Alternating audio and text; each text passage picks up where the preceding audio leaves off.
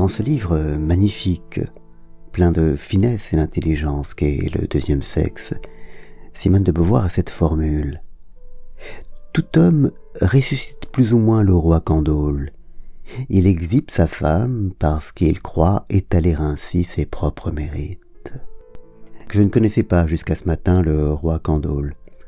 Je me suis renseigné et, et ai vu que c'est un personnage qui est, qui est évoqué par Hérodote dans son enquête.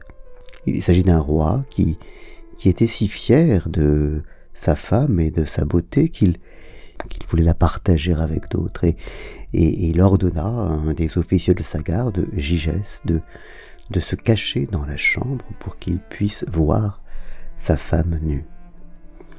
Les choses tournèrent mal, car, car la femme de Candole eut vent de l'affaire, du poteau rose, et, finalement elle demanda à Gigès de, tuer son mari et, de l'épouser. Ce qui se fit. Gigès tua Candole, épousa sa femme et devint roi. Mais, mais Candole ne, perdit pas tout car il donna son nom à, cette perversion sexuelle qui, consiste à vouloir faire partager par d'autres la beauté, les grâces, le charme et, et, le reste de, de qui l'on aime.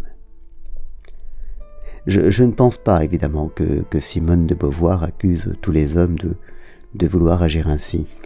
Mais, ce qu'elle a en tête, probablement, c'est, c'est cette propension que, que je sens et que je connais chez moi aussi, qui consiste à non pas tirer gloire des mérites, des talents ou, ou de la beauté de, de qui l'on aime, mais, de, de, l'exhiber un peu pour bénéficier de, de son aura. C'est ce qui consiste à... Au, départ, c'est quelque chose d'assez sain. On est content, on est fier d'avoir été élu, choisi entre tous par une personne dotée de, de tant de qualités, de tant de mérite, de tant de grâce et de beauté. Et, tant que les choses en restent là, c'est très bien. Je pense que tout le monde partage cette, cette fierté-là qui est intime. Mais les choses dérapent, tournent comme le lait, à partir du moment où, où de ce contentement, de cette joie intime, on, fait quelque chose d'autre, on fait un argument de, de promotion de soi.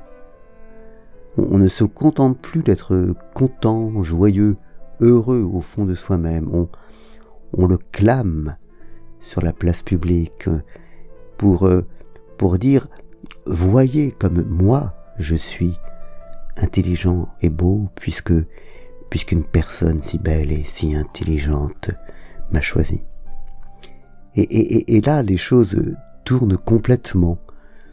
Et, et, et, la femme, qui était au départ, qui était au départ le, centre de notre préoccupation, devient, devient une sorte de femme objet.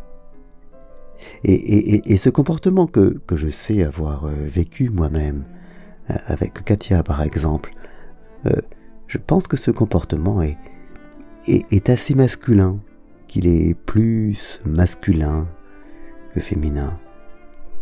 Et, il s'apparente à, à, à, la fierté un peu bizarre que, ressent et que montre le cavalier qui, qui a su dompter un animal particulièrement sauvage et, sublime, et qui en tire gloire parce que, parce que la difficulté a été grande, et que, ayant vaincu cette difficulté, il, en tire gloire. Voilà. Les, relations entre hommes et femmes sont, sont vraiment choses compliquées et passionnantes. Bonne journée.